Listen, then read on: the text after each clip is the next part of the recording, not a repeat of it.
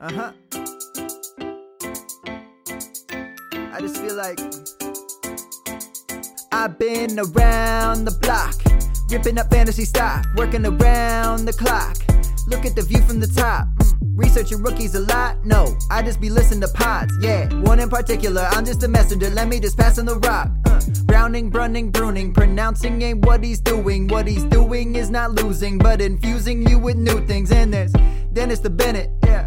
The man is a menace. Yeah, building a dynasty. Some of the finest things. Promise you, you won't regret it.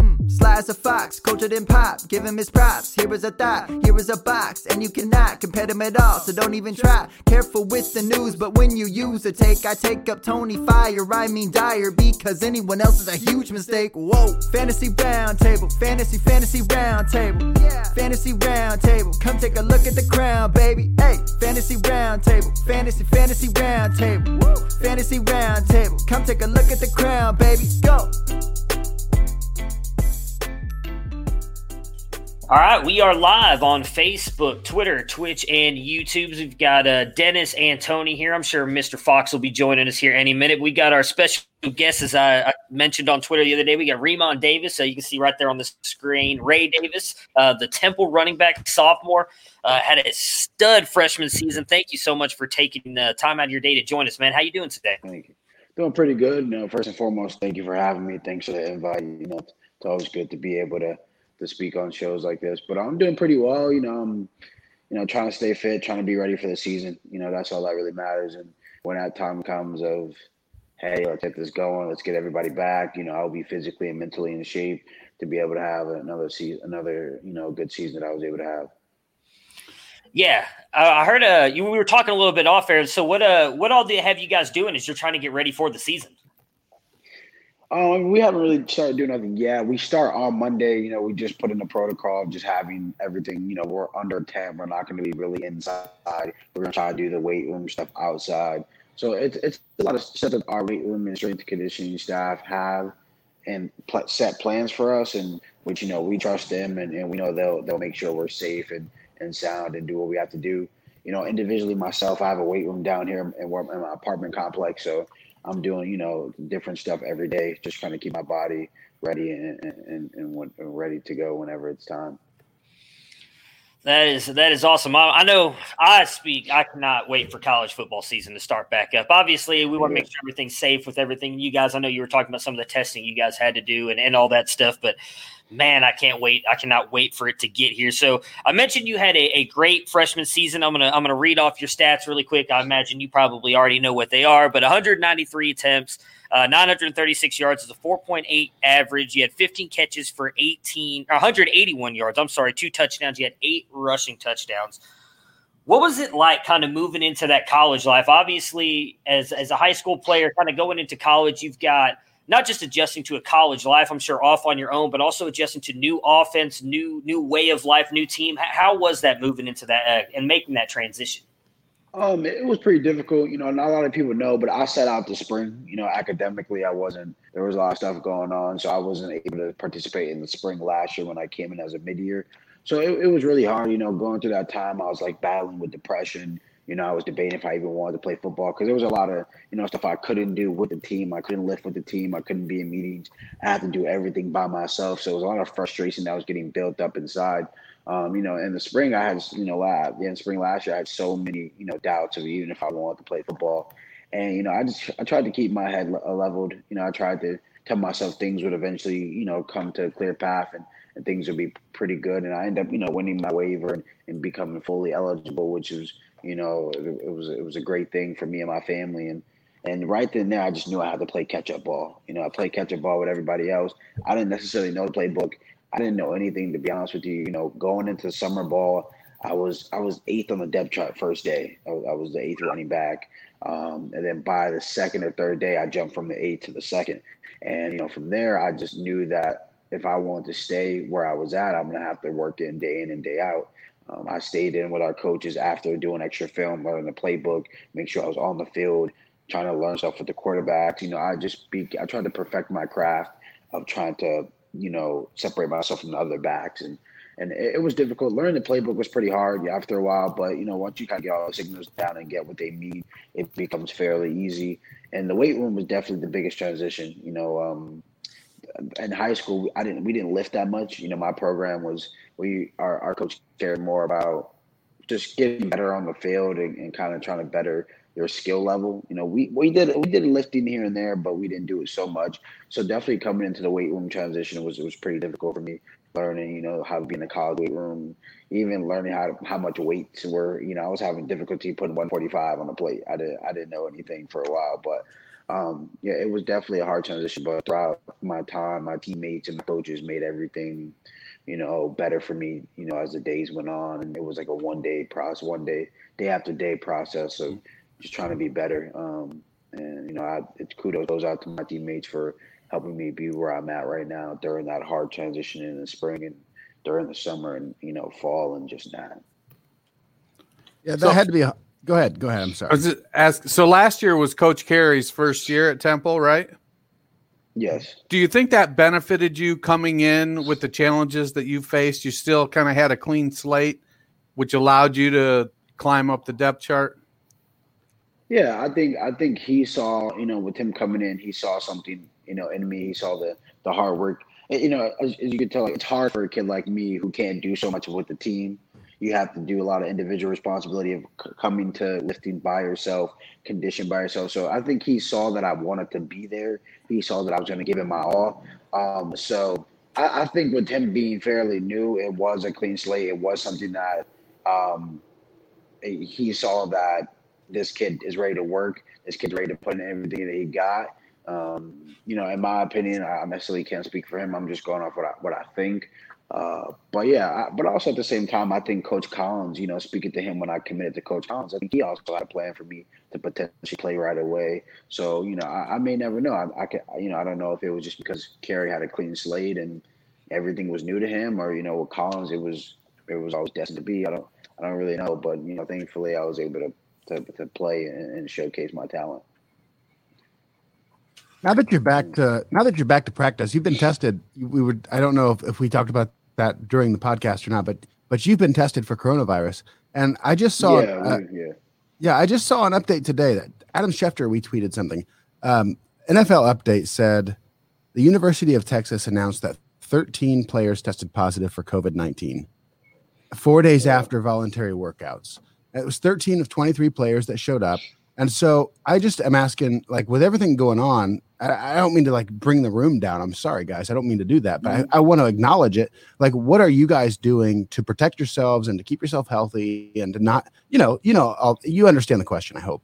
Yeah, I don't want to bring no, the room um, down, but before I bring the room down, thanks. Okay, Tony. Way I'm sorry, but I want to know. It's Good thing Tony's here with us. On listen, Thursdays. listen. I want football to happen, and we have to acknowledge this. There has to be. It's just we can't just ignore this thing. I, I don't mean to bring the room yeah, down, yeah. but the room is. Yeah, you know. No, no, definitely. I mean, it's definitely a conversation that it's meant to have. Uh, so you know, I, I, think we're following CDC guidelines. I think you know, as a team, we have meetings, we have these protocols that we're going to be, you know, going by and standing by you know, I think our, you know, from our, our weight room staff to our coaching staff to the equipment to everybody that works within our facility, you know, they they know what the plan is. They know to try to keep us safe. You know, I think they have the best interest in us as players uh, to keep us safe.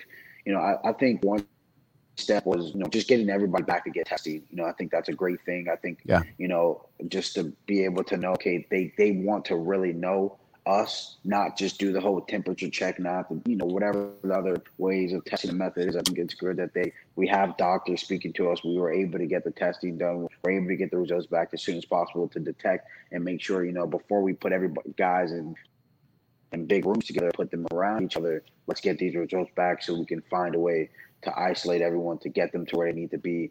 Um, and I, I, think I think we have a great a plan, and, and I think the way we're going to execute it will, will be you know beneficial for a lot of us.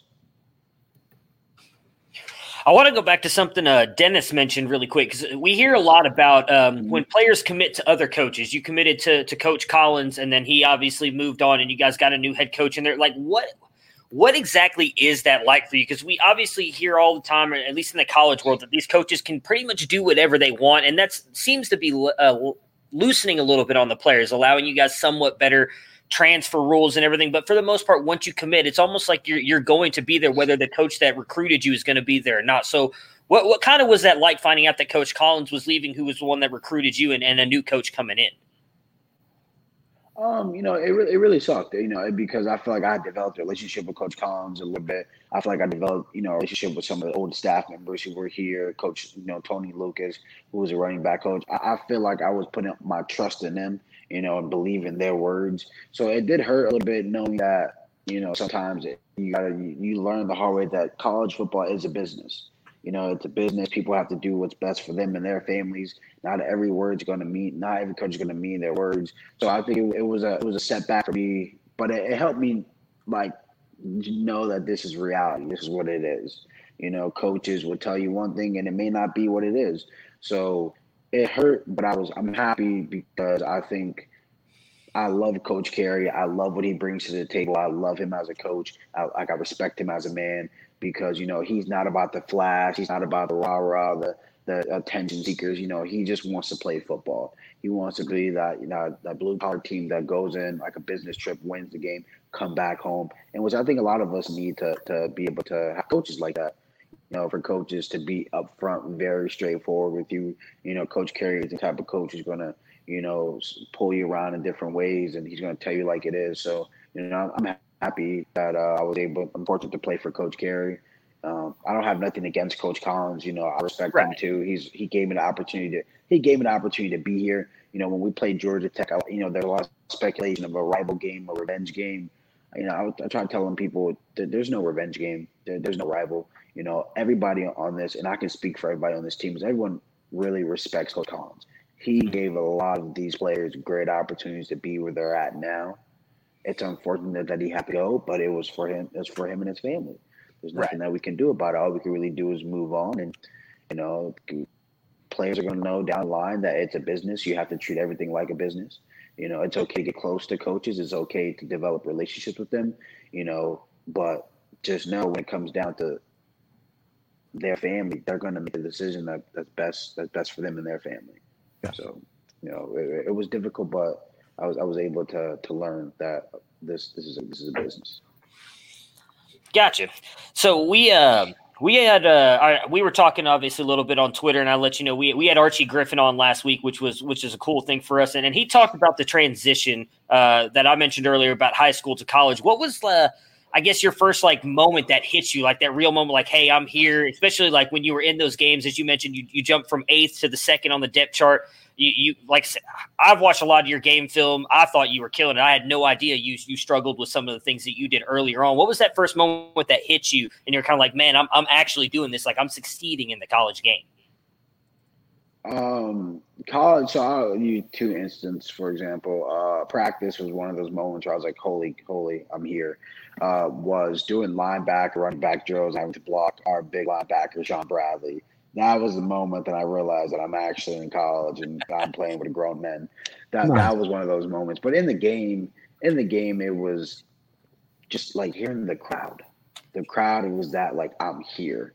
You know, scoring my first touchdown and just being able to look around uh, Lincoln Financial and just being like like I'm here. You know, like I'm at this the second or the biggest stage possible right now in my career and that was the moment that defined everything for me to say like I'm I'm in college. This isn't high school. You know, I got a thousand like whatever thousand people watching. Uh, you know, that I can't mess up. So it was that moment.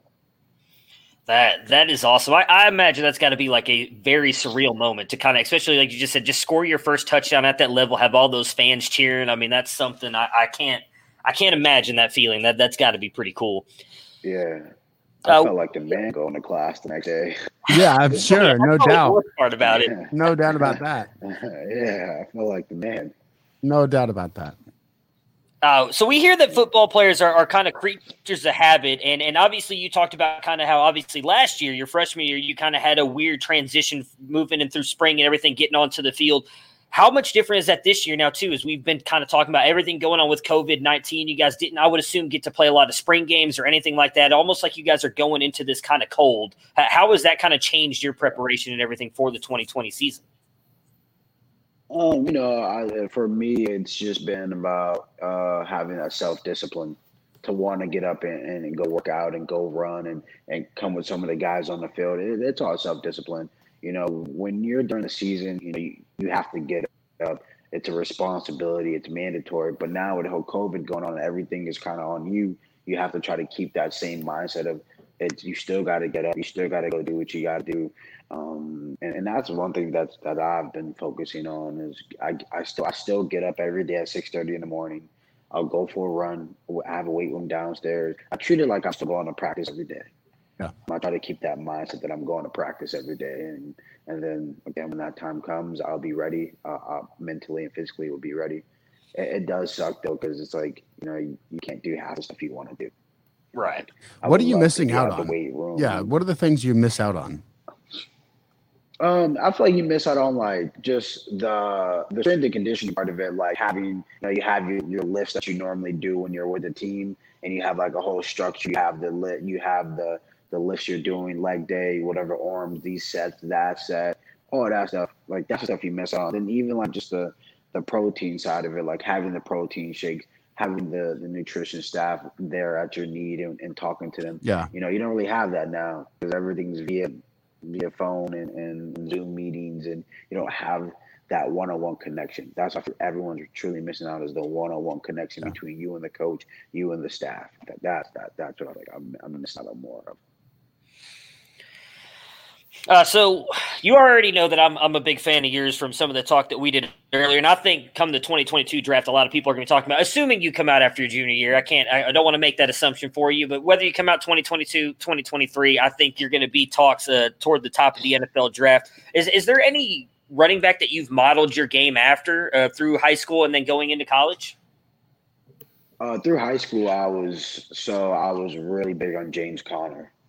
Uh, he played for Pitt and with the Steelers. I was really big on him. I loved the way he run, the physicalness, the ability to hit, go for a home run, to get the yards. Like I really tried to. I, mean, I, I played quarterback in high school, but we ran triple option. So I used to watch James Conner highlights like almost every day. I even be in class on my free time, just typing in James Conner highlights. Um, now in college, so one of my close, well, my trainer's closest friend, who I also work out with, Maurice Jones-Drew. You know, I always look back at his tape. You know, I, t- I text him here and there. We You talk. just name dropped. You, you name dropped. season. You did Yeah. name drop. You name Yeah, dropped a little right. bit. You deserve it though. You can. Yeah, right. All right. I, I, I, I mean, I, would call. I would call Maurice. Jones-Drew if I could too. I'm just saying I would do.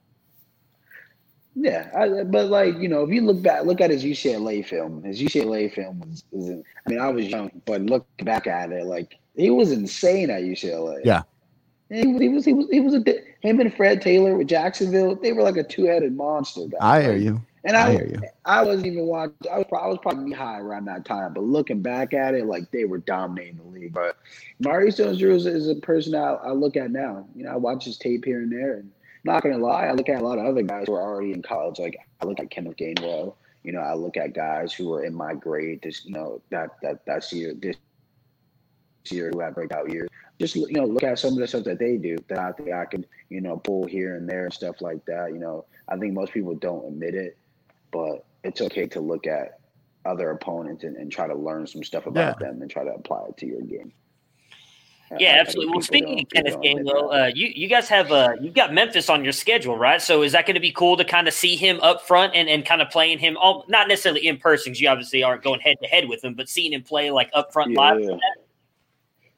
Yeah, I mean, I, I got that chance to see it this year. You know, I, I, that game was a pretty big game between me and him. I know it was like heavily hyped. Um, you know, ESPN's talking about it, and and and you know, it'll be it'll be fun to go into his house and, and get another W. It'll be fun.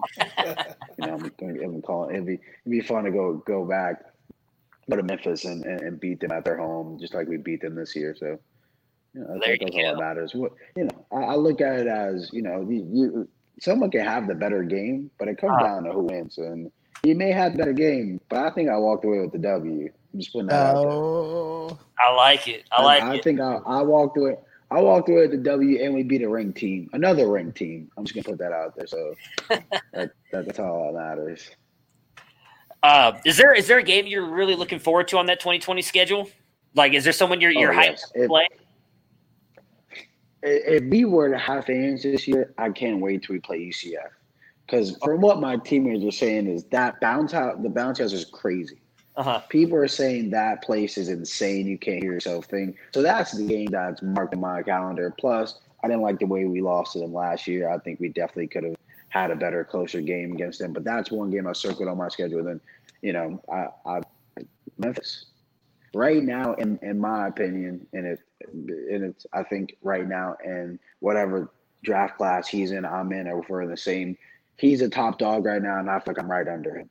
I'm I'm I'm right there, and and I feel like having that game against him will prove that one of us is the better running back, and and and it's always those games. You know, it's always good to be able to go against somebody else who is potentially gonna be in your class for that next season. You know what I'm saying? Right.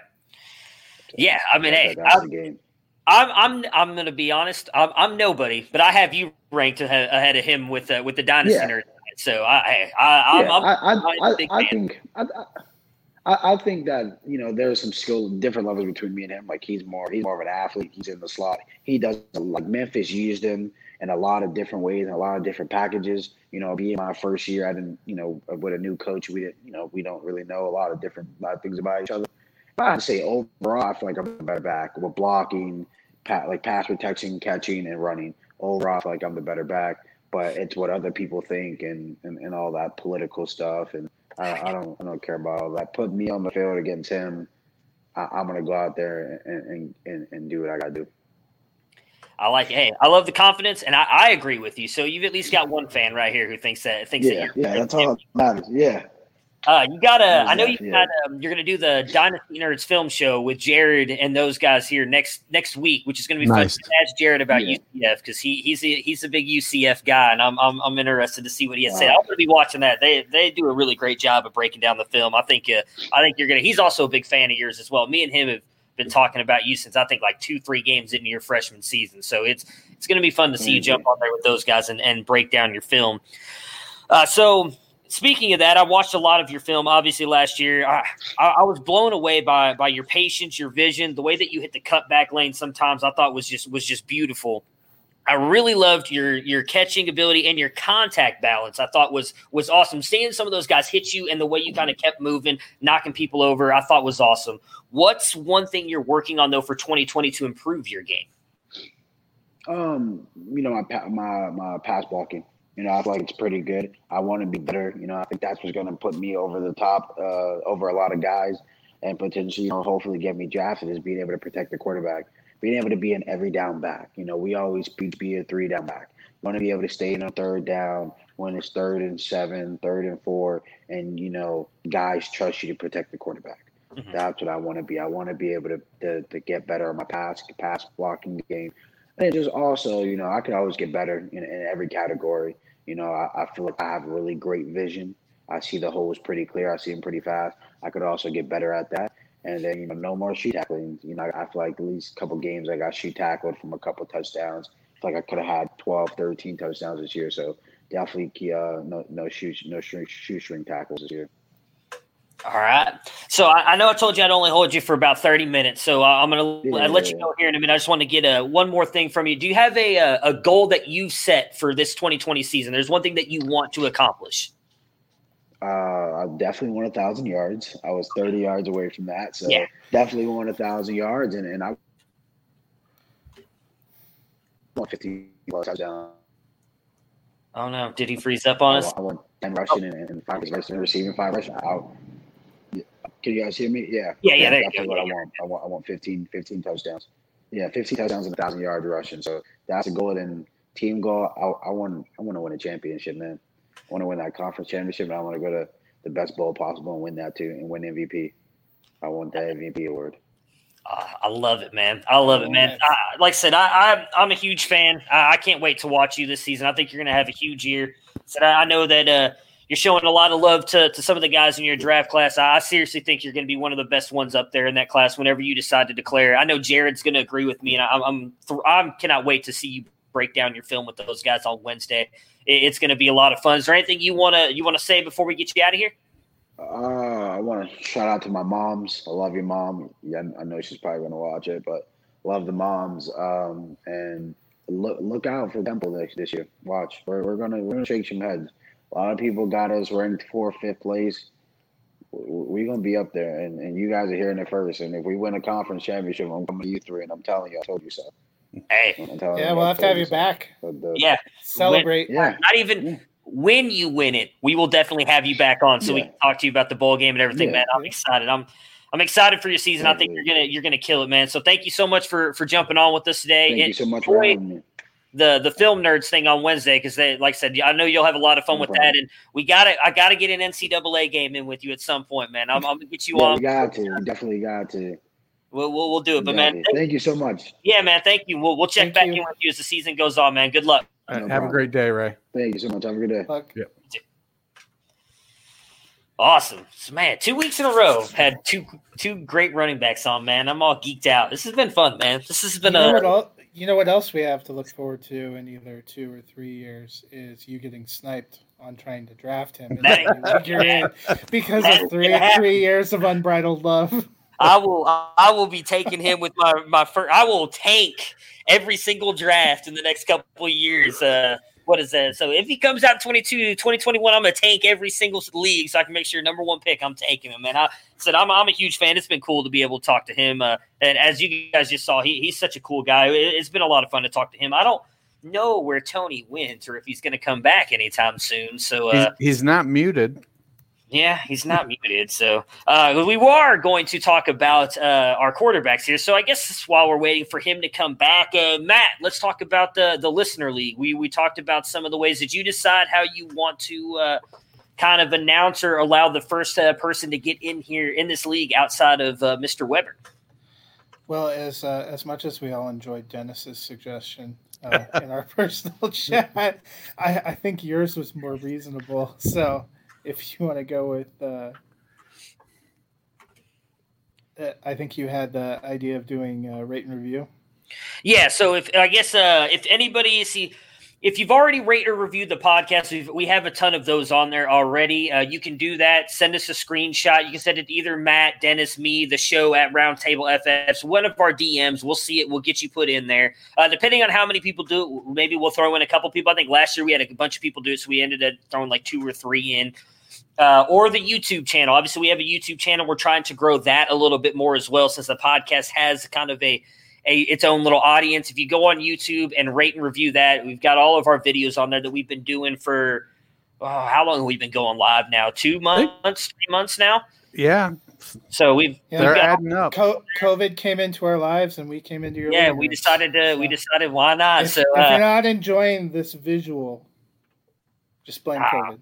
Let's just let's just do this. I mean, we we can all admit there's uglier people in the fantasy community doing videos. We're not that bad, so we're we're good. Uh, but uh, yeah, go in there, rate, review the YouTube channel if you guys could, because that that's obviously big for us as well to kind of to boost that up. It'd be really cool. Um, and and, And- send same thing. Send any of us a DM. Depending on how many people do it, we'll we'll de- determine how many people we let in. We'll announce it next Thursday, and then we'll kind of Yeah. throw out the next contest. We'll try and get it full obviously here quickly was we're doing 14 teams right am i remembering that correctly 14 Yeah, teams. We still so. have nine openings, possibly 10 if Dennis decides to forsake us.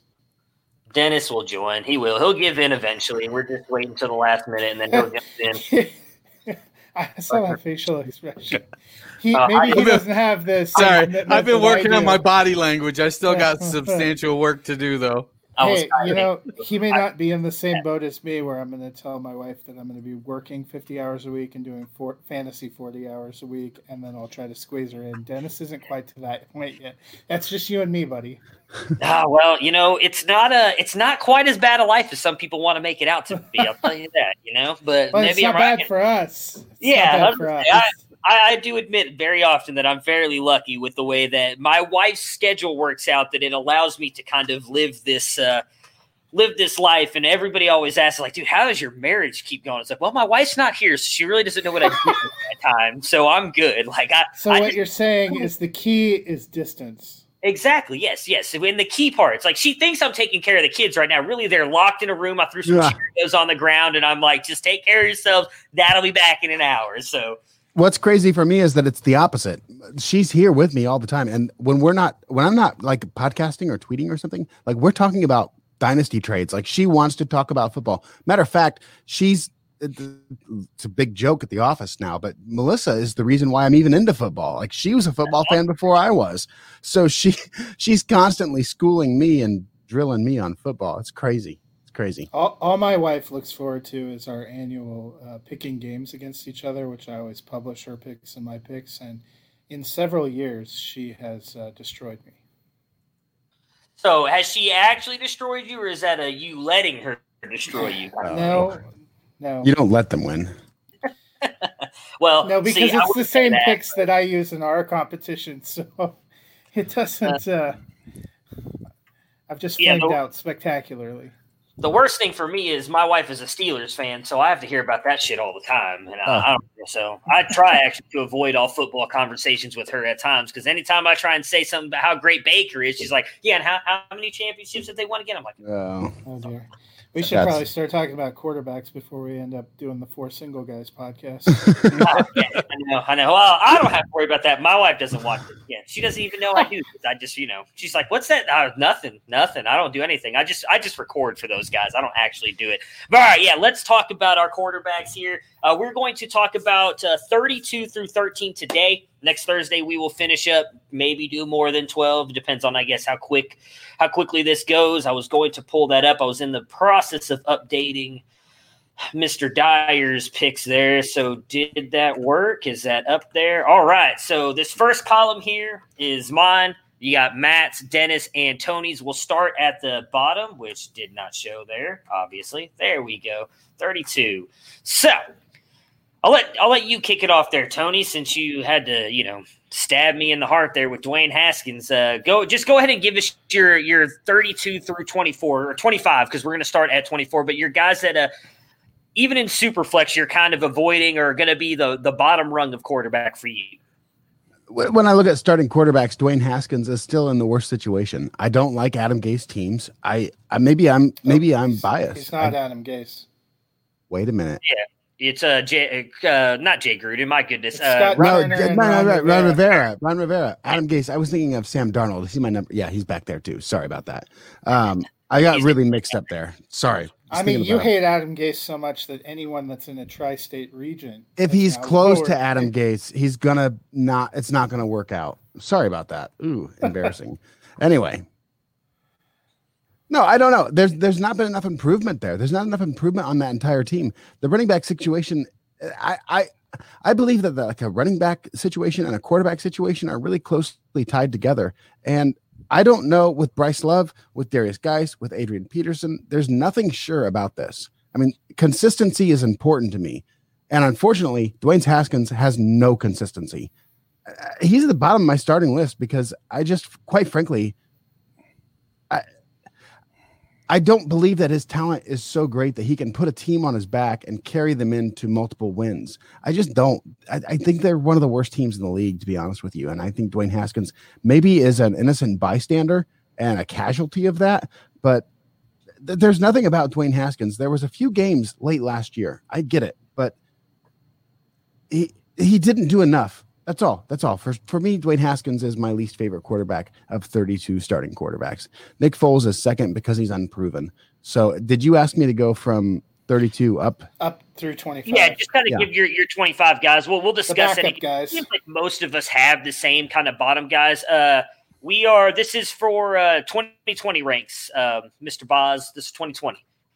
I Uh, yeah, take your your 30 through to 25 because we all seem to have pretty much the same guys here. Yeah. There's there's one glaring difference in mine compared to yours. So I could see Nick Foles being I mean in, in all reality he could be a top 24 guy but with the with the system that the Bears have have run with the the, the way they didn't use Trubisky the way that he should have been used they have Allen Robinson a legitimate threat I'm I'm, I'm weighing the goods and the bads here it's like a Benjamin Franklin close Nick Foles is another casualty I think of a bad team and quite frankly um, as I said on the Huddle Up podcast earlier today he's not a very proven commodity like I mean, he's played eight games a year throughout his career. He's never, I mean, a couple of times he played a full season, but eight games a year is what the average comes out to.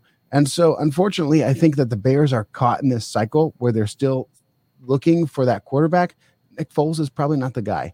Maybe I'm wrong. Maybe Allen Robinson carries him higher than 32, but I, I'm not counting on it. Sam Darnold. I talked about the Gase effect. He's my 30. I'm trying to, 30. you've got me zoomed out. It was 30th? 3-0. All right. Yeah. Yeah. You got me zoomed out here. Uh, Darnold's my 30th. And to be quite frank, I maybe should have moved him down without Robbie Anderson and add Robbie Gase and add, add Adam Gase. Sorry. Uh, That, that, that's, that situation's probably the worst. I regret not moving him down. Can I scroll down here? No, sorry. That's that's the bottom right there, 32. 32 and up. I was trying to mess with it, see if I could get a little bit bigger, but uh Hit All right, that so- close button, Matt. The rest of the guys between 25 On the bottom and, here. and 30 for me. Gardner Minshew, Teddy Bridgewater, Jarrett Stidham, Ryan Fitzpatrick, Tyrod Taylor, Sam Darnold. The one that stands out to me, I think, the most is Tyrod Taylor. If he, I ranked him really low, but if he is the starter for the Chargers and Herbert doesn't take over, Tyrod Taylor could be a sneaky, sneaky value. There, that's another situation of inconsistency. My whole thing is to avoid avoid everything about inconsistency. I don't want anything to do with that. So that's why I've got uh, Bridgewater, Stidham, Fitzpatrick, and Taylor all also below 25. not bad, Dennis. I got what you're saying now. All right. Anyways, You'd think uh, with Fox in here being the IT guy, he'd have told you that. ah, man, I mean, you you Look, were it was fine. I, I you were think keeping uh, it different to me there for a minute. I didn't know what was going on. All right, so we all seem to have. I'm just gonna just glancing at him. I mean, even though I'm obviously bigger on Dwayne Haskins, actually seems like both me and surprisingly Matt is, and uh, well, all three of us are kind of in the same range for Dwayne. Obviously, outside of Tony, we all have Gardner down there. Uh, is Jimmy G pretty much down there for all of us? No, I've got him higher. You've got him higher, but the three of us are not as high on Jimmy G. Ryan Fitzpatrick down there, Derek Carr down there, Jarrett Stidham. I'm the lowest on him. I'm not as sold. What a, I guess I'm not. It's not much. It's a couple spots. But Dennis, Matt, why why don't you have him at the bottom? What is it? You just think he's he's just going to be the starter all season long, and that's why you have Foles and Tyrod down at the bottom for you two? Yeah, for me, It, I, I think that Carr, Fitzpatrick, Foles, and and Taylor all split time with the other quarterbacks on their team. Uh, maybe Carr the the least amount, but I think there's going to be times where they just decide they've had a Gruden start shuffling them and giving Mariota uh, a chance. So with them, I, it was just really hard to predict who's going to get how much playing time there. And so those that I felt were going to be splits, I just threw them at the bottom with the estimation of who, which ones, which four, which of the four I thought would get the most starts. So I think Carr probably starts the most, but Mariota gets some playing time. Fitzpatrick wouldn't surprise me if he goes six or eight games and then Tua takes over. Yeah. Foles and, and Trubisky, it wouldn't surprise me if Trubisky starts the year. I actually think he is going to start the year. Yeah, which is so- why I have Foles at the bottom. and, and and Taylor, I think probably loses his starting job the earliest. Mhm. Um, it, it's just you, you know Stidham. I think they're going to be a low volume offense. Carolina and, and San Francisco as well. Uh, Haskins, I, I agree some with Tony that there's not a lot to go on, but I I I tried to, I I looked at I wanted to move him higher. I looked for people to move down, and I just couldn't make a strong enough case to move him up. I, I think that going into this year, Darnold is going to have, uh, he's going to be more secure. Mhm. He's going to have a little bit better. He doesn't have the, Darnold doesn't have the grade A receiver in McLaurin that Haskins has, but Darnold has a lot better weapons all around. Uh, Garoppolo, it's just going to be. I, I think uh, they're just a low volume offense. If, if Yeah. Shanahan can run the ball fifty times a game, he's gonna. Well, especially now, you know, Deebo Samuel's out for a, at least a month, and that's going to slow his progress coming back. You Oh, have a it- lot of unknowns behind him. Yeah. That timetable, ch- or well, it's three to four months. So you're saying a month into the season, I'm guessing. No, they said three to four weeks. Oh no, the new timetable came out said three to four months. Oh well, then it that's just even happened. worse. Yeah, that just happened. because I mean that leaves them with Jalen Hurd, Dante Pettis, and Aiyuk. I mean they traded Goodwin, who's a Don't forget Trent. Taylor. Don't Oh, they've got Taylor. a they've got So Aiyuk. the Kittle, bro. 49ers, the 49ers forgot Trent Taylor. Yeah, but I mean they got Aiyuk. No, they didn't forget him. He just had the same injury last year that uh, Deebo has this year. Lisfranc is lingering. I mean, that's a lingering Yeah. injury. Yeah, well, that's what I was going to De- say. Like even yeah, even Deebo's not gonna. Deebo can show up to the game and not be Deebo for the whole year. I mean, that's real. Yeah. So That's- uh, That's what I was going to say. Is with, with that injury, I don't even even if they say he's going to be ready by the the time the season starts. I don't know how much you can trust him this year because that. I mean, I remember Julio playing with that, and Julio struggled. And Yeah. nothing against Deebo, but Deebo's not Julio. Right. All right, So so, that's- let's that oh, sorry. Go ahead, Matt. Keep going. Yeah, that that's similar to to what I had down there. I am, uh, you know, so I'll start at the bottom. Foles. I actually do think Trubisky starts the season. That ends up being more of a split. I think Tony's had a fair point. Nick Foles hasn't exactly been durable or successful outside of short stints in Philadelphia. Yeah. Um, I have Herbert on the list because I think the Chargers are going to be out of contention early, and Ty- Tyrod is going to start maybe maybe a month, maybe five games, and then they're going to go over. Um, Carr, kind of the same thing. It just doesn't feel like they have a ton of confidence in him, and I feel like if they aren't winning and they don't get off to a strong start and they have a tough schedule, you know, they wanderlust will get to them. So it's not that I love Stidham. I just I have trouble believing they would throw him over unless he's got awful for Brian Hoyer. You know, I just don't think at this point in time, and unless they go and make a move, it seems like they've decided they're gonna, you know, roll their hand with him. Um, you know, Haskins, we talked about the the Redskins. Uh, I think you know he could show signs of improvement and still end up in this you know twenty five to twenty nine range. Uh, we kind of talked about before. Uh, Minshew, kind of the same thing.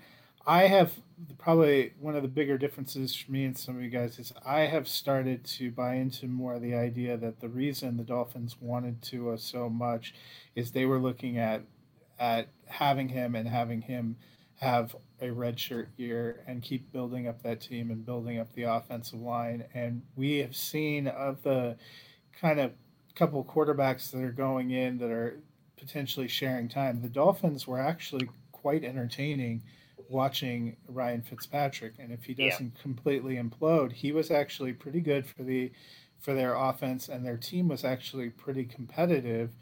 Uh, and I don't think the Dolphins are in any particular hurry to rush Tua back from from what happened and to throw him out there um, because I think they're looking at it more long term. So I think you know Fitzpatrick could play most or all of the season, which will make him you know a sneaky value. And then uh, to me, the the twenty three to twenty five was kind of a, a coin flip. I am not as high on Bridgewater, and I also think it's a tougher situation with a first year. Uh, first time NFL head coach and a lot of different pieces, everybody trying to come through. And they also have a very talented running back that they can lean on. So that's where I, I end up dropping him just outside of what we would have considered the QB1, QB2. Yeah, so for mine, uh, I agree with you guys on the on the Foles Trubisky thing. I just think Foles is going to. I think he's eventually going to take over. I would guess probably right around week five or six. And I think with the wide receivers and team he has around him, I think he's still going to put up points. I think the Bears are going to be a decent team this year. I don't think they're going to be great, but I think their offense is going to put up points. Why I raised them above Stidham because I, I honestly think what me and Dennis talked about all last year and the Patriots handing the ball off to Sony Michel and Damien Harris like 500 times a game is going to happen this year. I think that Stidham will do stuff, uh, but I don't think he's going to be. I think Nick Foles is going to come on strong and just barely beat out Stidham. So that's why I have him just above him. Uh, again, with these guys at the bottom, I'm not saying that they're going to be horrible. It's just it, QB is so deep. I was trying to find like Teddy Bridgewater, Matt Dennis. You guys know I've been talking all about how I think Carolina is going to be good. I couldn't move him. I, I guess I could have hmm. moved him up to 23, but I believe more in that guy than I do Teddy Bridgewater. So I had to keep him at 23. But it was hard. Hey, when I To- saw your to rankings, separate it these made me guys out, happy so- because I knew we weren't going to get kicked off the show because of where we put Bridgewater. When I saw Dennis and I had Bridgewater Yeah. in the red below, I was like, "Oh man, we're only going to make it two minutes into this discussion." No, I, I, I, still, I still think that even being the 24th rated quarterback, he's gonna have a, he can have a good season. I mean, this is just fantasy points. It just means maybe you know he's just not going to have as good a season as Patrick Mahomes, which I wasn't going to expect. But let's let's start talking about our guys um, up here in the top 24. Super flex. These are the guys that you want to have. Hopefully, is at least your second QB. Uh, I'll kick it off with my 24, and that is Teddy Bridgewater. I've talked about it. up. I think uh, oh, it's right there. He's right there, 24, Teddy Bridgewater. Come on, scroll up a little bit. I'll scroll up. I'm down. I need, to, I need more. Look, he wants to Calm keep down. the mystery Yeah, alive. build the suspense. Calm Oh down. We're gonna talk about our next two, and then we'll move up. Uh, so Teddy Have you Bridgewater. never watched Who Wants to Be a Millionaire? yeah, you Let's That's where we it. take the commercial break. you don't want to give away the answers to start the, at the start of the test. That's bad teaching. No, we, we, we want to build suspense a little bit. So. Uh, Teddy Bridgewater, for me, like I said, I think he's gonna. The Panthers are gonna have a good season. I love Curtis Samuel, CMC, DJ Moore, the way that offense with Joe Brady there, what he did with LSU. I think Teddy Bridgewater can can somewhat play the way that Joe Burrow did with LSU last year. I, I love the offense that they're going to install there. I think Bridgewater is going to be good, and then Herbert. I I've said it before. I'm going to continue to say it. I think Tyrod plays maybe two games, three at the most. Herbert's going to come in, ton of weapons around him. I, this kid. I was on the back row show a couple weeks ago and talked about how he won the academic Heisman, and they said that that doesn't matter. I disagree. I think that shows just how smart he is, how quick he picks up playbooks with the talent he has around him, the gun that he has, the ability to get outside the pocket. I think Herbert's going to be, if Joe Burrow wasn't here, the best rookie quarterback in this class. But Joe Burrow, I think, is going to have a good year. I, I think I have him higher than everybody, if I'm remembering correctly. So uh, Herbert, I think, is going to end up having a really good year uh, for fantasy if you end up taking him as your second quarterback. Matt, you are in column number two, so tell me about your 24 and 23. So I went with a couple of guys that I think are probably uh, better in terms of NFL for the systems they're in than maybe they are for your fantasy. Obviously, Ryan Tannehill, Jimmy Garoppolo both led teams that went uh, into at least a championship game. Garoppolo into the Super Bowl, but I think they're both run first teams with really good defense that aren't looking to score 35 points a game.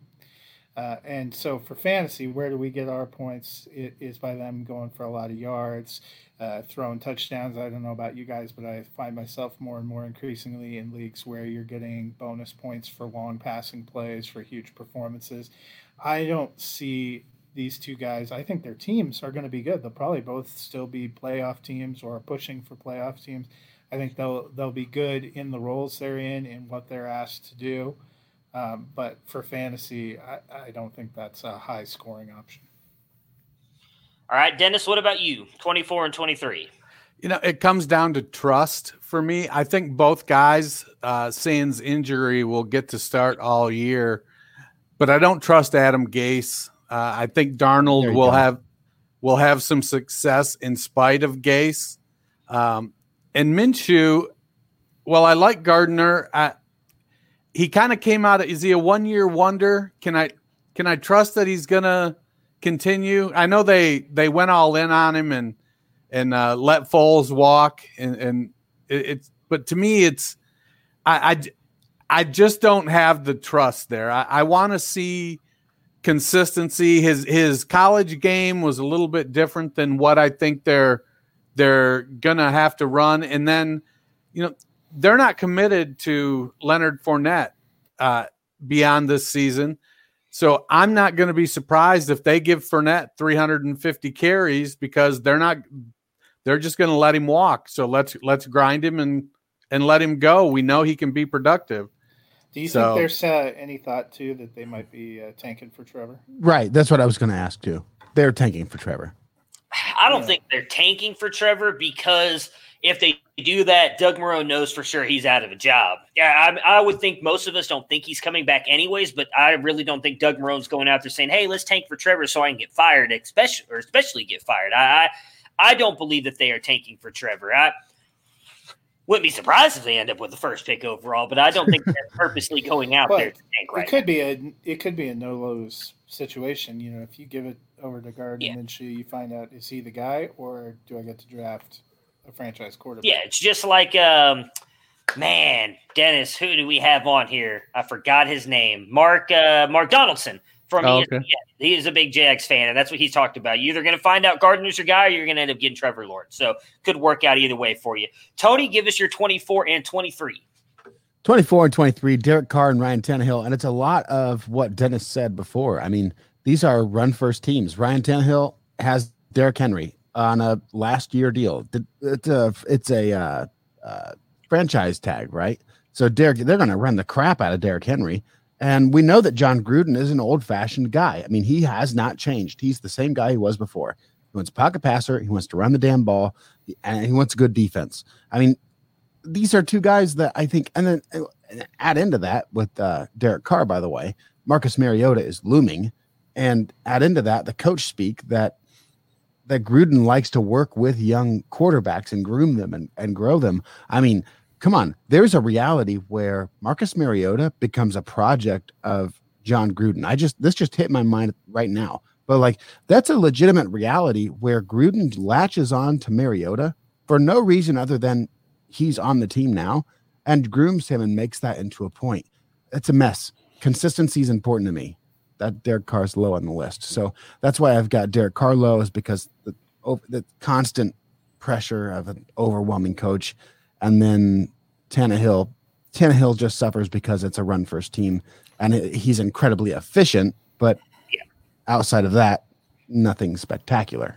So let me ask, because I'm I'm curious. You just talked about how you think Derek Carr possibly could get replaced by Mariota. So why do you have him higher than guys like Bridgewater, Gardner, Fitzpatrick, Darnold? I mean, I get the Darnold thing because of the Gase, but why do you have him higher than these guys who likely like Teddy and Gardner? If you think Carr could get pulled, they're going to be starters all season unless they get hurt. Yeah, and I don't. I guess I'm not anticipating Carr being benched for Mariota. That's not oh, okay. the plan. That's not my plan at all. I, I wouldn't. I don't expect that to happen. I'm just saying the reason I would otherwise have Carr much higher had Marcus Mariota not not yeah. been brought in, I would have Carr much higher. I think that pressure and the overwhelming coach. I, I, I just don't think that Derek Carr has the that grit that NFL toughness. I mean, Ben Roethlisberger. If you bring in if you bring in Marcus Mariota behind Ben Roethlisberger, what's how's Ben going to react to that guy? Yeah, that's that's what I'm trying to say. Is I don't know that Derek Carr has the grit to make it through this, so I'm pulling his value down. That's all. All right, so we're gonna keep talking about the rest of these guys. I'm to do it a little bit differently here. A lot of us have Philip Rivers right here. Um, we see a lot of Philip Rivers, Sam Darnold, Joe Burrow, Ryan Tannehill. All we've we've kind of all guys that are have grouped in this area. Me and Tony both have Philip Rivers at 21. Uh, Matt, you and me both have Sam Darnold coming in here. You at 21, me at 22. So we're obviously higher on him than Dennis and Tony. Why do you have him up here in the high 20s? So I was actually working up player profile on uh, Sam Darnold that uh, I'm going to have in a couple weeks. The, you know, there's going to be a guy a little bit further up uh, that's more near and dear to my heart uh, that belongs to the logo behind me, um, where we we've had a lot of narrative that uh, everything the team did during the offseason was to commit to him and giving him a chance to succeed. And low key, I would say the Jets have done something similar uh, with Sam Darnold. He they invested heavily in the offensive line. First pick was Mekhi Becton. They went and signed George Fant as a tackle out of Seattle. They went and got Connor McGovern, a Pro Bowl uh, center guard from the Broncos. They worked on building up the offensive line. Uh, Breshad Perriman actually looked pretty good in that offensive system in Tampa Bay last year. Maybe not the flashiest signing, but it's not terrible. Denzel Mims is is a pretty quality pick, and we have talked about Jamison Crowder being a little bit of a, an underrated kind of guy uh, at his position. They potentially have Chris Herndon uh, coming back. You know, he missed a, almost all of last season with first the suspension and the injury, and they signed Ryan Griffin, who looked good, in replacing him. They still have Le'Veon Bell. Um, who I think, if you deploy correctly, is still a good weapon. They added Frank Gore, so they have a grinder, you know, the ageless wonder back there.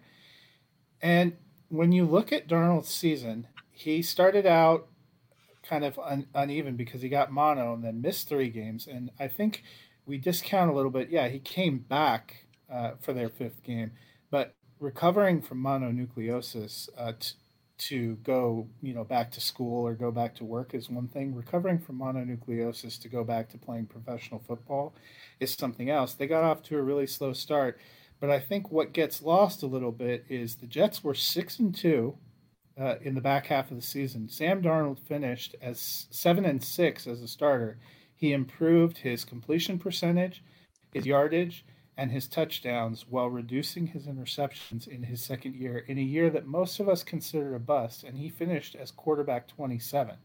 To think that he could take a modest step up with a little bit more of a successful team built around him is not that unbelievable. I mean, he's going, his ADP is quarterback 22. So, you know, I have him at 21, not really that big of a leap. I think the thing that really holds us back is we don't like Adam Gase. And Adam Gase can be a terrible coach and still have some decent offensive players. Even Tannehill had a decent season and took the Dolphins to the playoffs with Adam Gase. He's had some players that performed even if the team was not very good or was not very well managed. So I I'm not saying, you know, Sam Darnold's my man. I'm planting my flag. I'm saying based on what I've seen, I think him finishing 21 22 doesn't seem unreasonable to me, especially if you hope a player progresses in their third year. Yeah, I agree with you. I think for me, the reason I dropped him down so low, uh, Dennis, Tony touched on earlier, Adam Gase, and then a, a, little bit of lack of the weapons too. I don't really love a lot of the the players he has around him. I mean, Le'Veon Bell you know, he was good in Pittsburgh, but really seems like Adam Gase wants nothing to do with him on that team, which I think kind of hurts him. I don't love the wide receivers around him. So uh, that's why I have him down here. Dennis, you have Joe Burrow at 21. Matt has him at 22.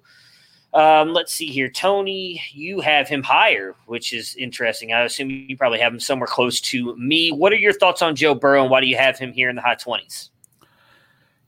I, I just think he's going to come in and – uh, as a rookie, there's going to be struggles while he figures out life in the NFL. Uh, namely, I, I, know he was super accurate and didn't throw a bunch of interceptions in college last year, but that was in college last year where many of the teams they played, they clearly overmatched. So coming into the NFL, playing against guys like Marcus Peters, you know, and uh, Marlon Humphrey in, in Baltimore – uh, Denzel Ward. You know, there's going to be guys that are just so much better than the competition he's had to face on a regular basis. So I, I think he's going to be really good. I'm just tempering my expectations for 2020. All right, fair enough. Yeah, I've got him a little bit higher. I'll be interested to see where Tony has him here. So, Tony, me and you both have Philip Rivers at 21. Kind of surprised. I thought maybe you would let your homerism get the best of you, like I did with Baker. So, where do you have, or why do you have Philip Rivers here at 21? It's the same argument as many of the other arguments. I mean, Philip, there's a lot of good things about Philip Rivers. So, from an NFL perspective, this is probably the best situation that Philip Rivers has been in in a really long time. But from a fantasy perspective, I mean, he's on a run first team. They have they have I mean, Jonathan Taylor and Marlon Mack could run the ball every damn play and it would probably work out more times than not. I mean, I mean, they got a, the best offensive line in football and two legitimate running backs. It's a run first team. Uh, so despite despite T.Y. Hilton, who I I'm a homer, believe that is might be one of the best deep threats in football despite that, so we'll talk about that a different day. But despite having Parris Campbell, who I think is one of the better possession, young possession receivers. Oh, and by the way, Michael Pittman. I mean, he's got all the weapons available. It looks a lot like a Chargers team in the past. When's the last time that that Philip Rivers was like a top five? uh, what's this? Texan. Uh, Second best Dallas Cowboys fan. All right, I hear you. No, I uh, I would take Indians line that, over Dallas. That's that, but that's but my point is that despite all the good things going for him, it's a run first team. I mean, he's not going to have he's not going to have the volume. That's all. Volume. Uh, I agree with you on that. That's why I have Philip here. Uh, I think they are going to be a run first team. Uh, it is going to work more often when they run with Taylor, not when they run with Max. So I agree with your statement on it working more often than not on that. Uh, Kirk, we'll save that for a little bit. Uh, obviously, we all, I think you're the lowest on Kirk, which is surprising. I honestly thought Matt wasn't even going to rank Kirk Cousins. So Look, the I don't like Kirk Cousins, but I acknowledge that uh, for fantasy. All right. I'll, I'll, move up to what is that? We already did all those. So let's just get the top 15 in here and see what our differences are here. So Kirk, let's see. I'm trying to trying to see the big differences. Twenty. Oh wow! All three of us have Kirk Cousins at twenty. Tony, you have him at 22. So I'll let Dennis go. He might be impartial toward Kirk Cousins. Why do you have Kirk here down at 20? Because he's a guy who's finished in the top 15 pretty much every year that he's been a starter, and we all have him drop down here at 20. So why? Why did you drop him? Well, with some of the younger guys I have ahead of him, I I think they just have they're going to ha- have more volume and they have uh, maybe a little wider uh, breadth of talent. So I, I, know that Kirk has uh, Thielen. He's got Dalvin Cook theoretically, um, and Irv Smith. You know, uh, Jeff- Justin Jefferson coming in. So to me, there's just some questions. And then Zimmer wants to run the ball. Uh, it, so I have volume concerns. Probably is what I you know I see Philip Rivers. While he's going to have a great running game, uh, he has a lot of weapons to throw the ball to, and I think Rivers is going to throw the ball. Drew Lock, I mean, he's got Courtland Sutton, Noah Fant, uh, Melvin Gordon, uh, Jerry Jeudy. So he's going to be. I, I think Lock is going to be chucking the ball downfield. Goff has some really good good weapons. Uh, I, I, like where the Giants are going. So for me, it was really a function of uh, of the guys, the four or five guys in front of him. He's going to have just the least amount of volume, and I don't think he's going to be so efficient that he can leap over them. I think if you move one field more up, you'll get all of where we're going to today. Oh yeah, I wasn't even paying attention. I was trying to to look at that. All right, so go up to there we go, thirteen. That's right. I don't know why I thought we were doing fourteen. So. All right, so Kirk Cousins. Does anybody have anything they want to rebuttal on that? I mean, I kind of agree with what you said. I think the loss of Stefon Diggs is also really going to hurt him. I love Jefferson, uh, but I don't know if he can step up and be quite as as dynamic as as uh, Diggs was uh, right. last year. So I think that's going to hurt Cousins a little bit as well. What about you guys? Tony, Matt, anything you want to oh, add? That, that's perfect. That's it. I mean, he's yeah. got Adam Thielen and some guys that we that have to make themselves. I mean, yeah. I like Justin Jefferson. I think he's got a couple of good tight ends. We've seen Cook be a decent receiver out of the backfield, but they had an incredible amount of success running the ball first and then letting Kirk throw when they needed to throw, yeah. and he seemed to thrive in that role, which you know was good enough to be in this range last year. I think this is probably the range where he lands. Man, I just realized that me and Tony have Drew Lock in our top 12 and Matt doesn't. How about oh, Let's go, How Matt. I thought Matt was the Broncos fan, but I guess not. Matt, I mean, what's I going could, on here? I could see him ending up as a QB1, but I think to to say without a doubt that's where he's going to go is, is a little. I, I think Denver's going to run the ball more than you think they are, too. I think Matt's trying to reverse psychology no, I like him, but I am I physically putting him ahead of Drew Brees or Aaron Rodgers or even I mean, Baker I, has more time in in his system and more time and experience as a starter. Drew Lock played five games, many of which were against subpar teams at the end of the season. All right, Matt's just like killing. Drew Lock's never coming on the podcast. Gee, he's the Broncos fan over here killing him. Hey, I, I think if you polled most people that aren't the four of us, Drew Lock's not in the top twenty. I mean, by his ADP, he's dropping down. You, actually, I heard a podcast talking about that today. Uh, that how they think he's getting widely overdrafted because of the the mm. moves that they made in the draft. I just, I don't know. I believe in him, but yeah, Tony, go ahead. Re- rebut what, what you wanted to say on, on no. Lock. I'm trying to figure out if I can respond to the chat notifications. What was the what's the left guard or uh, left tackle? Somebody offensive lineman just suffered another torn, torn Achilles.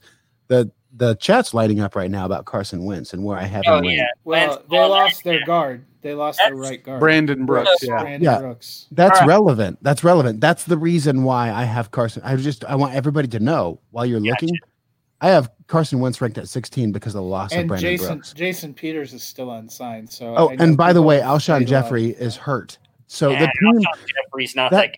I don't know if that's an water is wet. Alshon Jeffery is. Oh, come on.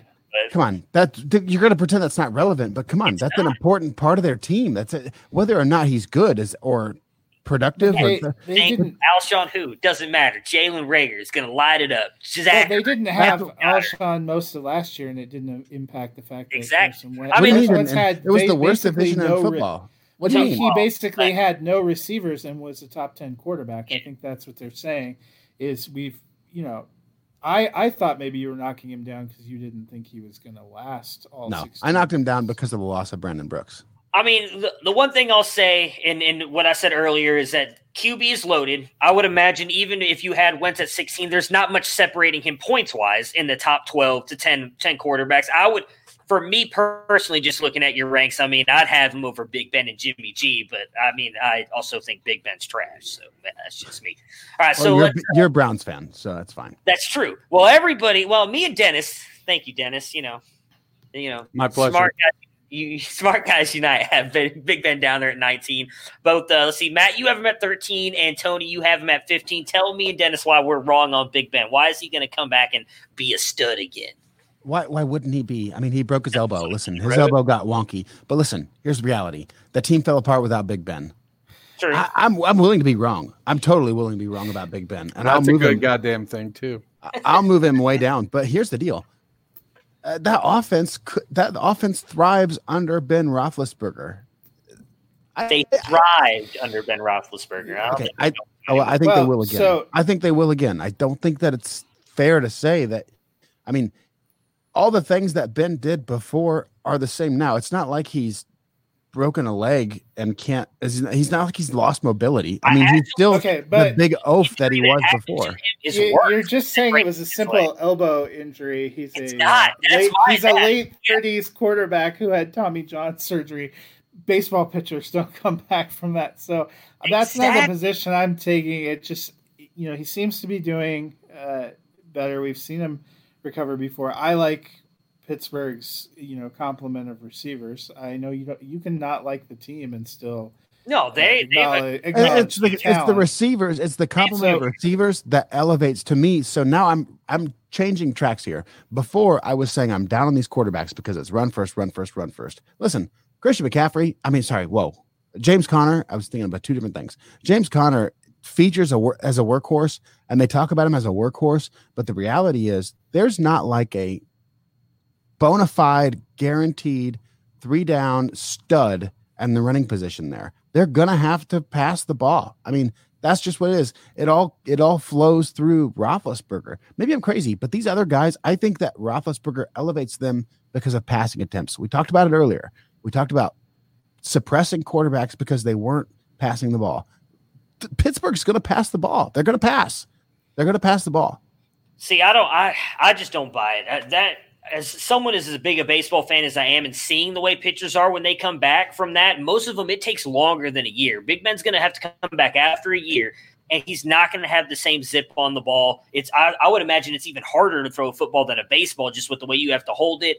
Juju's the only wide receiver I trust on that team. I don't know. You guys keep talking about all these great wide receivers they have. Me. Okay, James Washington has done nothing.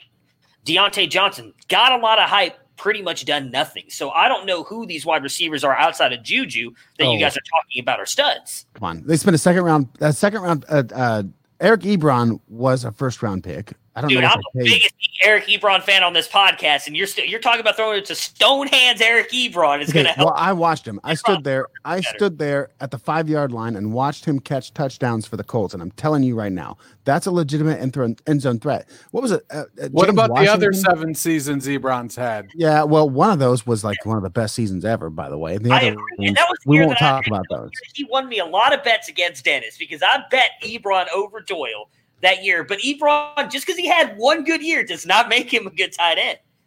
But the James Washington is a second round pick. Diontae Johnson. Everybody, we're all pumping up Diontae Johnson. Like we can't talk about all these wide receivers and the, the, these guys that we like. Eric Ebron, Diontae Johnson, James. I, I I like James Washington.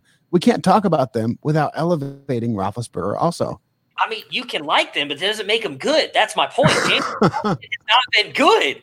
And Diontae Johnson, I'll give you, I would take Diontae Johnson over James Washington right now. Diontae Johnson still hasn't proved anything. So that that's for me. It's all jokes aside about me hating the Steelers. I just don't believe in that offense. I don't think Conner is going to be that good of a receiving back. I don't know what they're going to do with Samuels, what they're going to do with Snell. I still have one of the best offensive lines in the game. I honestly think with that elbow injury, they're going to move more toward running the ball and playing defense like they used to be. I don't think Ben's going to throw it the 500 times that he has been. So that's what drops him for me.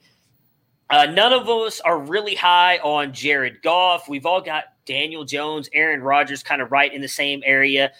Tony, you are a lot higher on Jimmy G uh, than everybody else. So, just for the podcasting audience, uh, I'll give mine really quick and have you guys give yours. There's one clear fuck up by all three of you that I just don't understand. uh, so, for me, my 13 through 20, uh, yeah, we left off on 20 earlier. So Daniel Jones at 13, Aaron Rodgers, Drew Brees, Joe Burrow, Tom Brady, Jared Goff, Ben Roethlisberger, and then Kirk Cousins. Matt, who are your 13 through 20? Uh, Ben Roethlisberger, Baker Mayfield. Wait a minute, wait a minute. Whoa, whoa, whoa. You all gave me such a hard time about Ben Roethlisberger. I wasn't even the highest one. I wasn't even the highest one on him, and y'all gave me the, the fucking ringer on it. Well, because you're you're defending James Washington and Diontae Johnson like they're stud wide receivers. Look, and if you, oh if you God. sit quietly, you can avoid criticism. I learned this after after my mistake in my work meeting yesterday. yeah. I'm just sitting quietly. I am yes. not trying to draw attention to myself. No, yes. uh, Ben, for me, honestly, uh, my 13 through 17, you could convince me any finish there, including them vaulting into the top 12. It was really hard for me. What kind of made decisions? Uh, we had when we had Bob Lung on, what he was talking about, uh, something that stuck with me that probably has impacted my quarterback ratings the most from the beginning of May to where we are now is it seems sort of ridiculous if you have a lot of receivers put high. So I, at one point in time, I had Brady probably lower than where our friend uh, Matt, the other Matt, does. It's hard if you're going to have a, a, several of their receivers and pieces up high in your rankings to think that that's not going to impact. You know, how how can you have a bunch of right. You know receivers and pieces really yes. up high in the top twenty? and say that the person who's responsible for getting it to them is is going to flame out. So that has made me think, you know, but but that's fair. But you don't. So you having been where he is is probably yeah. going to make a lot of sense when we look at at rankings. I like Diontae Johnson more than you do. I'm I'm prepared that that that could be wrong. I still believe a lot in Juju Smith Schuster. I do. Well. And and so you know, there's I I want to believe in Baker too, and I, I would be happy if he. Don't say. I want to believe to Drew Lock. I want to believe that Drew Lock can be. I think he can be a quarterback one. I also tried when I was looking at it to take out what I feel like is my propensity to just say Denver one, two, and three in every category, and then everybody else can f off. So I was trying to be you know take take a little bit of my my fandom out of it and what do I think. And when I was looking kind of at their their complementary Drew Lock has a lot of weapons. They're really young weapons that haven't played together that are in. Courtland Sutton is a great receiver who's going to be on his third offensive coordinator and third offensive system in 3 years. Phillip Lindsay is on his third offensive coordinator and third offensive system in 3 years. I mean these are a lot of given this off season you know it may take longer to to gel. I, I like Baker a lot. They have a running game. Aaron Rodgers, it feels almost criminal to take a guy like Aaron Rodgers and to drop him out of a quarterback one, but it seems like all the tea leaves are pointing to them being a, a heavy run team.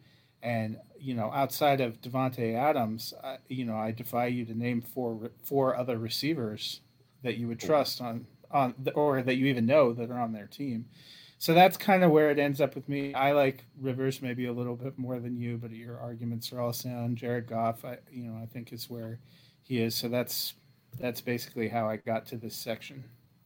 All right, Dennis, what about you? Who are your 13 through 20? Well, have Aaron Rodgers at 13, followed by Baker Mayfield, Daniel Jones, Jared Goff, Drew Lock, and Philip Rivers at 18. And then Tony, you want to give yours real quick? Yeah, I took Drew Brees at 13. Looking back on it, I would have bumped him down a couple more. Um, but but I'll, I'll, I'll, own it. Drew Brees at 13. Garoppolo, I expect a big push out of Garoppolo. you had mentioned I was the highest on him, and the reason for that is He's going to pr- complete 90% of his passes. no, come on, come on. I mean, he's going to he could he could have he he could be the he could have the fewest attempts of any quarterback that starts all 16 games. He You know- could. And you know what? It's actually could make sense. He could complete ninety percent because if he goes seven for eight every game, he's gonna have a. The, the Deebo Samuel, the Deebo Samuel information, is something I need to, I need to revisit this ranking. that that happened before we started doing this. I understand. I understand. But I that understand. that is a huge blow for him because That's a big blow for him. Substantially And- invest. and, and invest the in reality is the team the reality is the team went to jimmy garoppolo this is public knowledge now and they said hey we're looking at bringing in tom brady i mean that's not just some other veteran quarterback. That's tom brady. That's the guy that you used to be the backup for. And we, we're going to talk to him. We're going to talk to him. And garoppolo handled it the right way. I believe that psychology is is really important especially in these in these football players. I mean and the way they play their game the way they practice the way they work it's important for me. And i operate at a high level in a different different profession. So i can only imagine like there are times 10 on whatever i'm doing is nothing compared to the amount of work it takes for them to keep their job jimmy garoppolo is motivated he's been warned by his team that they were looking for another quarterback that and then they passed they kept jimmy garoppolo but i do believe that that man has been warned and that he's listening and that he's going to work hard to improve those things now that's a different thing. Maybe that's not a fantasy football issue. Maybe that's just like an NFL issue. But as a result, I expect him to perform better. With Deebo Samuel being out, I probably do need to move Garoppolo down. So I'll accept that. And I'll accept that I got news of Deebo being out before I ranked Garoppolo. So I need to revisit that. But Well, I don't think I'm that far But did off. you think it was the same? I swear, when No, I was listening to the radio, like, they said three to four weeks. So I was Yeah, like, That's well, what they that said. sucks, but That's what they said, but it was Lisfranc injury. I mean, it, it, Yeah. it's a nagging season long injury. Better and, than an Anne Frank injury. uh, it's way Oh. better than Anne Frank. oh yeah. my god, we all just got voted off the podcast, and we went dark. Okay. I So- I went with you. and Ben. now it really is going to be four single guys on the Yeah. podcast. Let's make sure our wives do not see this episode. All right, so um, let's see here. I'm trying to think. Uh, so I guess my biggest difference on my list is Joe Burrow. Um, I just I believe in that offense. I think he's got a bunch of weapons around him. I, I do agree with what Dennis said a little bit, and I think he will struggle some in his rookie season. But everything you hear from LSU and them talk about how smart he is and how how I thought he was the best Well, he's anticipation. 35 years old. He is 35 years old, which gives him that seasoned veteranness as he's coming in as a rookie. Uh, but he, he's the best anticipation thrower. I think having, you know, Tee Higgins, who's a great route runner, AJ Green, if he plays, uh, but I still like Auden Tate and Tyler Boyd as well. I think he's got a lot of weapons around him. Joe Mixon is going to help kind of not allow them to just drop everybody back in coverage. So I'm big on Burrow. On the Brady thing, I'll just address it. And Matt, you kind of pointed out rightly so. We'll see, especially when we get to my wide receiver rankings, that I don't think that Mike Evans and Chris Godwin are both going to be as good as they were last year. I believe Godwin is going to be an absolute stud. Uh, but I think Mike Evans takes a little bit of a step back. I don't think Brady is going to throw the ball all over the place like Winston did. And I think that's the the biggest misconception here is everybody thinks, oh, Winston threw the ball this many times, so many touchdowns, 2,000 yard wide receivers. I don't think Brady throws it as much as Winston did, which is also then going to take away from the yardage that Godwin and Evans had. Evans is not really a YAC guy. I don't think he's going to get that many targets, therefore that many receptions to yards, which drops Brady down for me. Uh, I guess the biggest one is, well, let's let's talk about Daniel Jones before we get to just the complete. I, I swear you guys just fucked up somewhere, and we'll figure out what you guys did wrong. Uh, we all have Daniel Jones up here. Um, let's see, De- Tony, you've got him at seventeen. Dennis fifteen. Uh, Matt 17 and me at 13. So I'm the highest on him, but I'll let uh Dennis, what, what is it that you like about Daniel Jones? Why do you have him up here in your top 15 since me and you both have him in our top 15? Well, he he looked good last season at times. He's he has some turnover issues he's going to have to resolve, especially the fumbling. But he has a nice trio of wide receivers with Shepard, Tate, and Slayton, uh, and he's got Saquon Barkley. Uh, for three games, he's going to have one of the best tight ends in the league, in Evan Engram, uh, and then I'm not sure who's going to be the other uh, 13 games, but uh, there'll be somebody at tight end. Right? Rhett Ellison? Was that who it was last No, year? No, he Yeah, but I think he's retired. gone, isn't it? He retired. Kevin, Kevin Graham. I think it's- Kevin. Caleb, Evans. Oh, Caleb, Kaden uh, Smith. Kaden Smith. Smith. Yeah, Yeah, yeah. this Kaden. Smith. Kate Smith, yeah. Um, Well, that's why I was surprised they didn't sign Witten because Witten said he was interested in going, and it doesn't seem like it'd be terrible to have a backup to Evan Engram. Well, he, he's gonna, you know, he's mobile. He's gonna probably get three to four touchdowns rushing. He had over 300 yards rushing last season. Uh, so if he if he t- cuts down the turnovers from the 30 that he had last year, uh, he'll be in pretty good shape uh, to take a good step. He'll play all 16 games, uh, which will give him three games above last season. So it's, the production should be there. Yeah, he only I started. Uh, he only started twelve last year, um, and so you know you could have a you could have a point about that. I wondered. I I like him and I like some of his potential too, but he there's another real unknown. Uh, you know, in the same way that I wonder how this precarious offseason is going to impact, you know, a guy like Bridgewater who's trying to learn a new system from kind of a first time coach. What is the dynamic going to be with Joe Judge and Jason Garrett? Is Jason Garrett's system going to work well with Daniel Jones? Will it take a little bit of time? And I I also think unfortunately for him, I don't I don't know if you can rely. It's not. We make jokes about Engram, and that's valid. But we also talked about, you know, Shepard. You know, does he make it all season?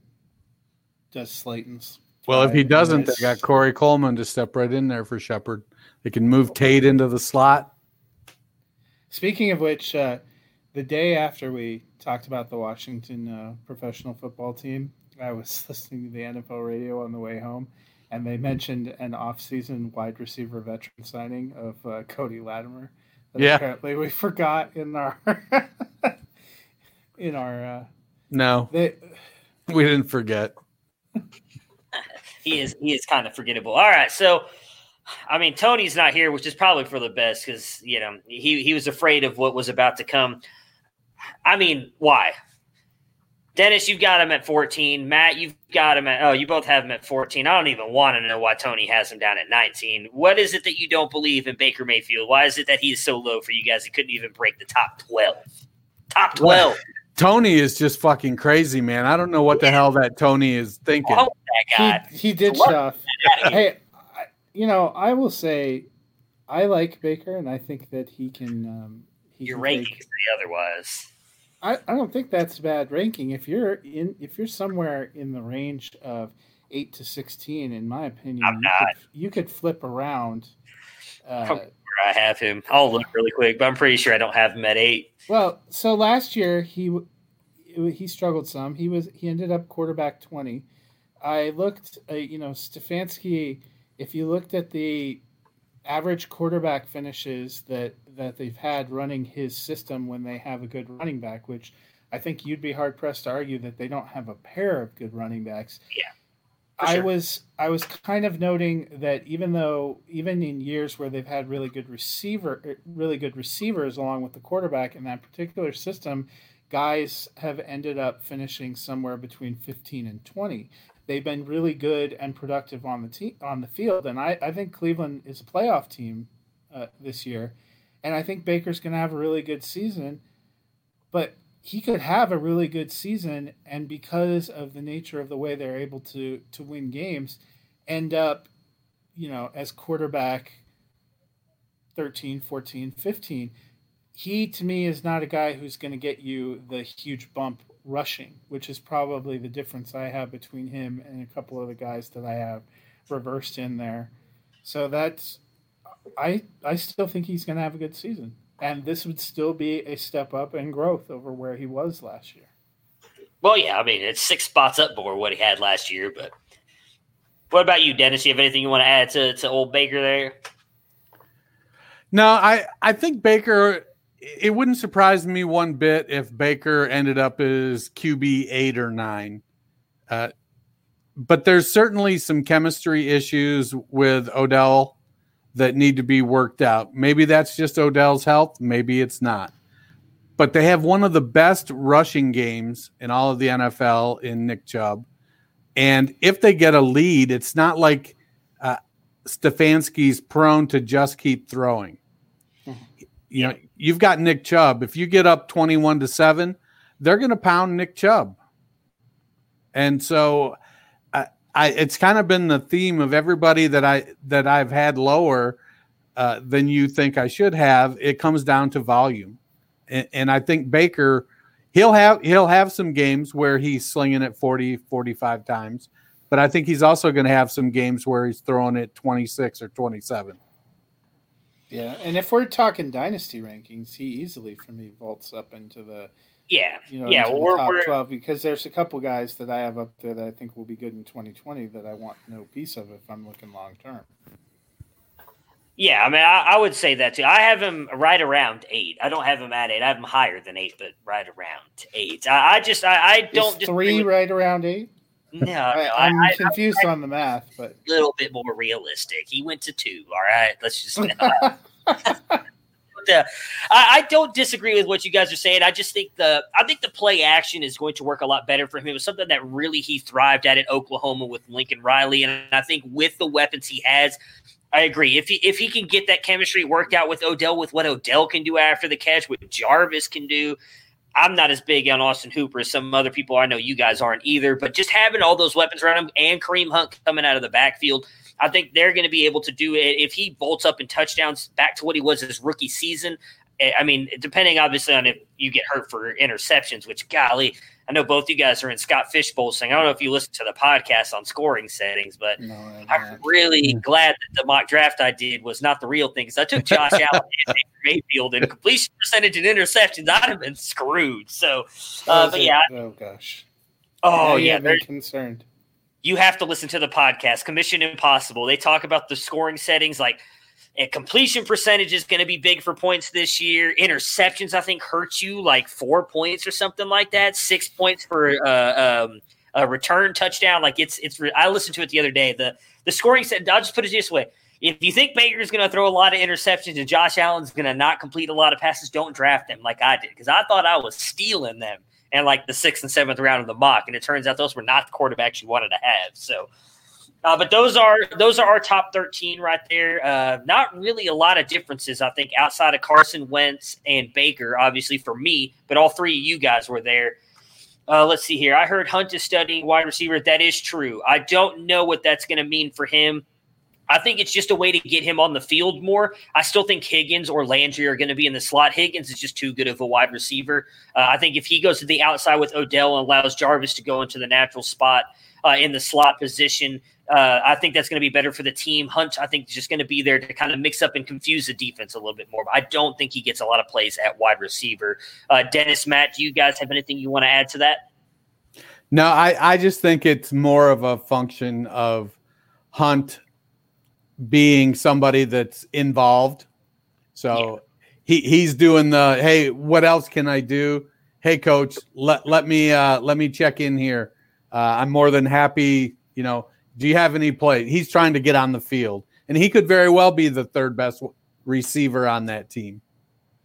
Yeah, I mean, I think that makes sense. Jarvis Landry does thrive a lot more in the slot. It does feel, uh, you know, I think there will be plays and packages that they put up in there. Um, uh, but if they, I mean, we've heard the same thing talked about Duke Johnson. We may not think Duke Johnson is on the same level there, but at some point you just have to wonder how much are they really going to play uh, their running back up at slot receiver and how much of it is just to give people something to think about. Yeah, yeah. Like I said, I wouldn't be surprised if he goes in there some, and it's just more of a way to confuse the defense. I don't think they're going to use him the way Freddie Kitchens used him, where he was blocking for Nick Chubb. I think that Stefanski is going to find ways, and and Van Pelt, who's the Cincinnati quarterback coach last year, who's also going to help call plays. I think they're going to find ways to have Hunt and Chubb on the field a lot at the same time with Janovich, who they got from Denver, one of the I think better fullbacks uh, in, in the league to, to block for them. Have Hunt possibly, as you just said, move out there in the slot, but I don't think it's going to be as much a- as maybe people think they that he will be by reading those comments. So And that, That- Janovich move is another reason I think they're really, you know, they're committing what they can to be a power running game, which would, yeah, oh yeah. which would make some sense. Yeah, I think it's going to be great for both of them. It's like I said, last year Kitchens had when Hunt was running the ball, it was Chubb blocking for Hunt and then vice versa. And just makes no sense. Not that either one of them can't be good blockers, but when you have a guy like Janovich in there who's meant to do that, that's his job. And he's done that all his life, is just going to help out that even more. Uh, but that'll that'll do it for us today. We already announced the the giveaway, right? Or not the giveaway, the how we're going to do that. Okay, cool. So you guys have anything else you want to add before we get out of here?